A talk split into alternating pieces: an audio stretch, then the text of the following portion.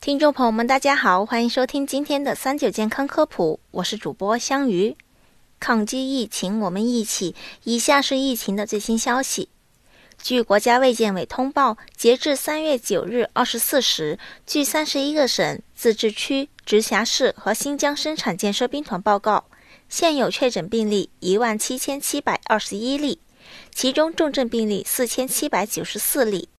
累计治愈出院五万九千八百九十七例，累计死亡病例三千一百三十六例，累计报告确诊病例八万零七百五十四例，现有疑似病例三百四十九例，累计追踪到密切接触者六十七万五千三百三十八人，尚在医学观察的密切接触者一万六千九百八十二人，累计报告境外输入确诊病例六十九例。累计收到港澳台地区通报确诊病例一百七十例，香港特别行政区一百一十五例，出院六十例，死亡三例；澳门特别行政区十例，出院十例；台湾地区四十五例，出院十五例，死亡一例。如果近期去过疫情高发区，回到居住地后要注意什么呢？如果您近期去过疫情高发区，需要严格按照当地政府要求接受隔离医学观察。如果接到疾控部门通知需要接受居家隔离医学观察，不要恐慌，不要随便外出，按照要求做好自我身体状况观察，定期接受社区医生的随访。如果当地政府无隔离医学观察或居家医学观察的要求，也需要在回到居住地的两周内。注意加强自身防护，关注自身及周围人的身体状况，并尽量避免前往公共场所和人群密集处。如果出现发热、腋下体温大于等于三十七点三摄氏度、干咳等呼吸道症状或腹泻等消化道症状等等，应该及时向村委会或居委会或者医疗卫生机构报告，配合做好相关的排查诊治。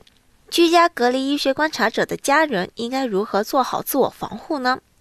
一、最好固定一个身体健康状况良好的家庭成员来照看被观察者。二、不与被观察者共用任何可能导致间接接触感染的物品，比如生活用品、餐具等等。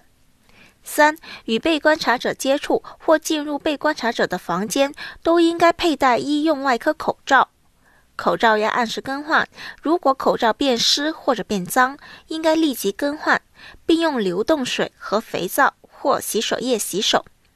四、不要直接接触被观察者的分泌物，特别是痰液和粪便。使用一次性手套处理被观察者的尿便和其他废物，摘掉手套后也需要洗手。五、做好室内消毒，用消毒剂清洁餐桌、床头桌。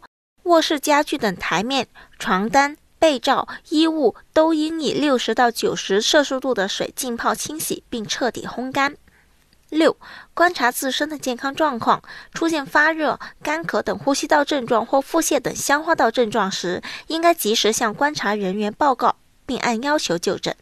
如果经过十四天的医学观察后无异常的情况，应及时解除医学观察。解除观察后，要和其他普通人一样，做好个人的日常防护。